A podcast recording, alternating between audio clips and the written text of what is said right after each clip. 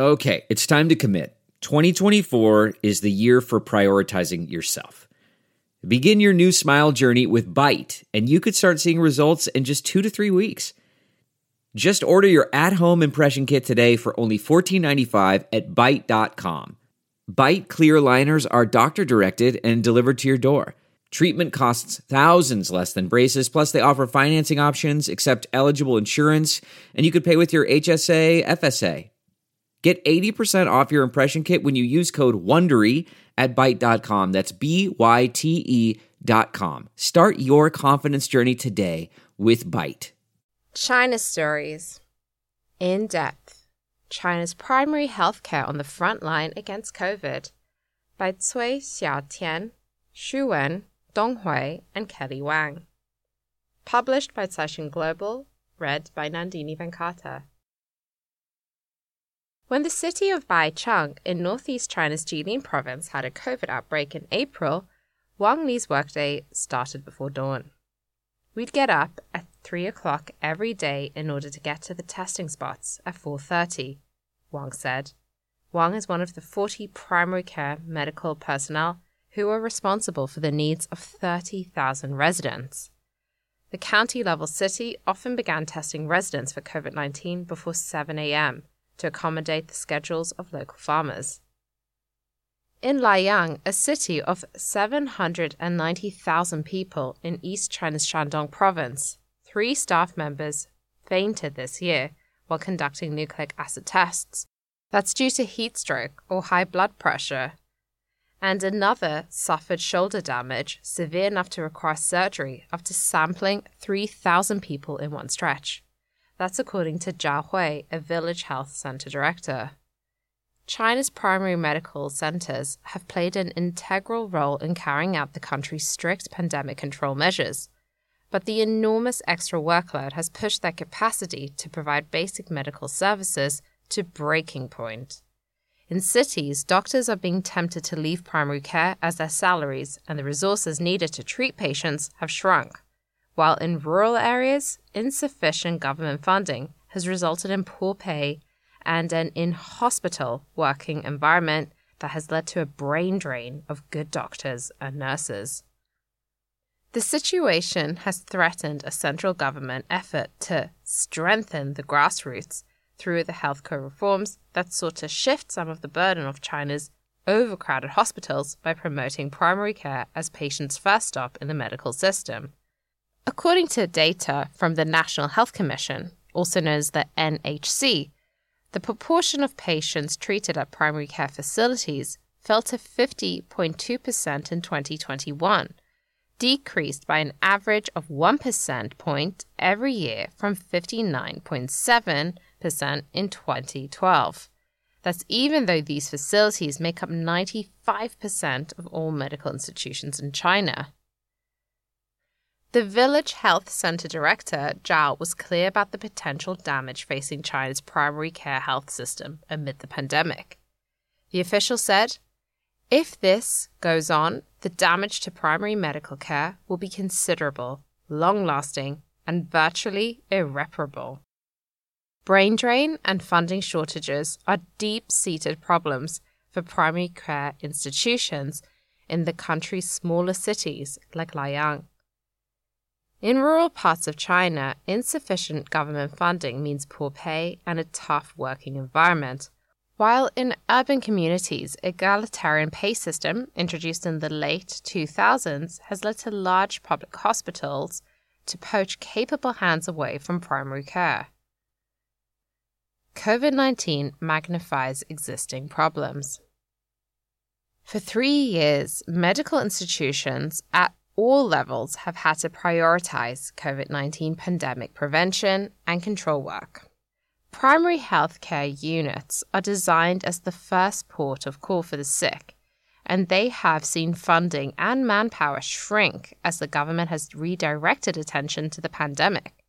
Laiyang's health center director Zhao said that when the provincial capital Jinan was hit with an outbreak of COVID in April and May, the center's practice was brought to a standstill as all his staff were corralled into conducting polymerase chain reaction tests.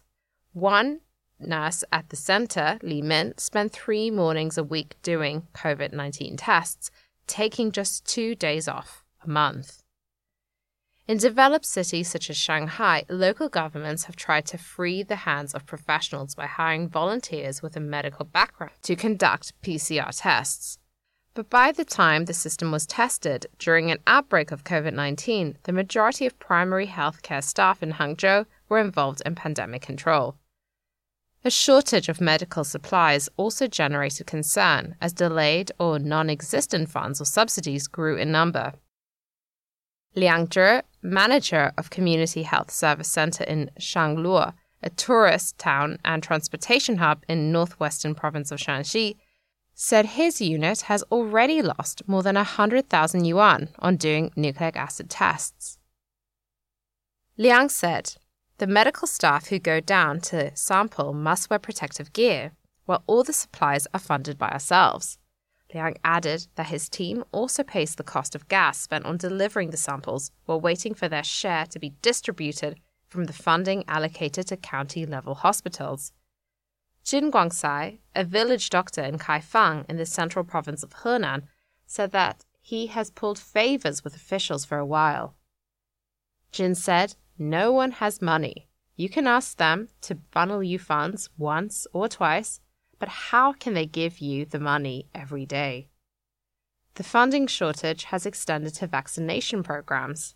A community health service center in Hangzhou received a subsidy of 10 yuan per vaccine which was, quote, not enough to cover the cost, according to the center's director, Zhou Binfeng.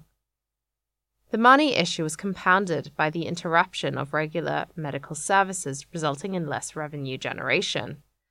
Meanwhile, delayed medical responses, some due to COVID 19 restrictions, risked causing more grave consequences for vulnerable groups. Beijing and Shanghai have struggled to save critically ill patients while complying with the wide ranging zero COVID policy. Delayed treatment resulting in death and public anger accompanied the rise in cases as the metropolises fought strong waves of COVID 19 infections in April and May. At most village health centers, patients with a body temperature higher than 37.2 degrees Celsius will be sent to bigger hospitals. Two hospital directors in southwest China were sentenced to a year in prison for illegally admitting feverish patients in 2020. Additionally, delayed regular physical checkups and suspended clinical practices have created a backlog of people needing treatment. According to Director Zhou, the public health work that had been put aside doesn't mean it doesn't need to be done. Zhou said, we will definitely have to make up for it later. Luoyang has just begun this year's health checkups in June after half a year delay caused by COVID control policies. Li worries that working overtime to catch up could compromise quality or lead to data fabrication in order to meet review targets. Rural health centers struggles. Healthcare facilities in rural areas have always had trouble obtaining and keeping resources and human resources, with a primary medical staff to resident ratio of 1 to 1,000, compared with 1.6 to 1,000 in Hangzhou. Before the pandemic, only two of the 18 health centers in Luoyang were able to break even. Since 2021, most of them have not even been able to pay into their employees' housing fund. Zhao said, we are not able to keep talent or get medicine in, which means businesses cannot be developed. It's a vicious circle. Several directors at village or community health institutes told Caixin that they had to spend money planned for medicine in order to pay staff. For example, the ones in Luoyang had been delaying medicine payments since 2015 due to a lack of funding this led pharmaceutical companies to stop delivering this year. Then, the money that was originally used to pay the wages of employees went to fill the medicine fee gap, resulting in unpaid employees in village health centers during the first half of the year. The lack of government support is also more evident in village health centers. Luoyang's average financial allocation stands at 42%, much lower than 77% in Yantai, an adjacent city with a population of 7 million. That's almost 10 times the size of Laiyang's population. In the county level city of Tai'an in Shandong, the village health center has not received any epidemic control subsidy so far. The center's director, Chen Zhihua, said that the unit's out of pocket money replacing government funding has accumulated to more than 10 million yuan in three years, which is almost a year's net income for a medium sized hospital. Chen said brain drain was among his greatest worries. He said that he had already lost two senior staff this year, one lab doctor and one physician, to bigger hospitals. Chen said it is already difficult for us to find good doctors, and the ones who left are always the capable ones. Chen added that the difficulty of keeping talent lies in income difference and inadequate rest time. Li in Laiyang said that four doctors from different departments in her health center had moved up to higher level hospitals in the past two years, while some of her former classmates had moved to private maternity or physical examination centers. Urban communities' worries.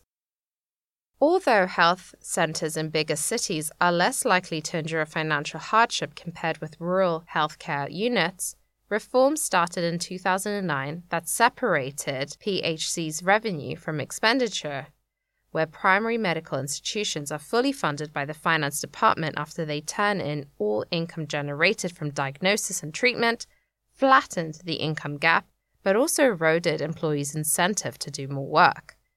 A healthcare reform research expert who wished to stay anonymous said that such egalitarian payment system could result in an outflow of excellent doctors to higher level hospitals where they can enjoy better benefits and smoother promotion channels. Zhou, who is in charge of a community health service center in Hangzhou, added that the zero markup policy also emphasized in the 2009 healthcare reform provided no opportunities for his staff to profit from their jobs. The policy requires PHCs to sell basic drugs used for common diseases at their purchasing prices in order to lower the cost for patients, but it has also reduced employees' motivation to work. Top tier public hospitals' continued expansion has left primary medical institutions with meager resources to fight back further widening a gap between grade A tertiary level hospitals where high demand doctors are hard to access and too expensive to see, and primary health care units at the bottom of the food chain, which struggle to keep doctors and serve patients. COVID 19 has aggravated a so called siphon effect in healthcare that has seen talent flowing to better developed places with brighter outlooks. According to Chen, since 2020, China's top tier hospitals have been busy building new branches that could cost as much as a village health center's entire budget. Chen said, the cake is only so big.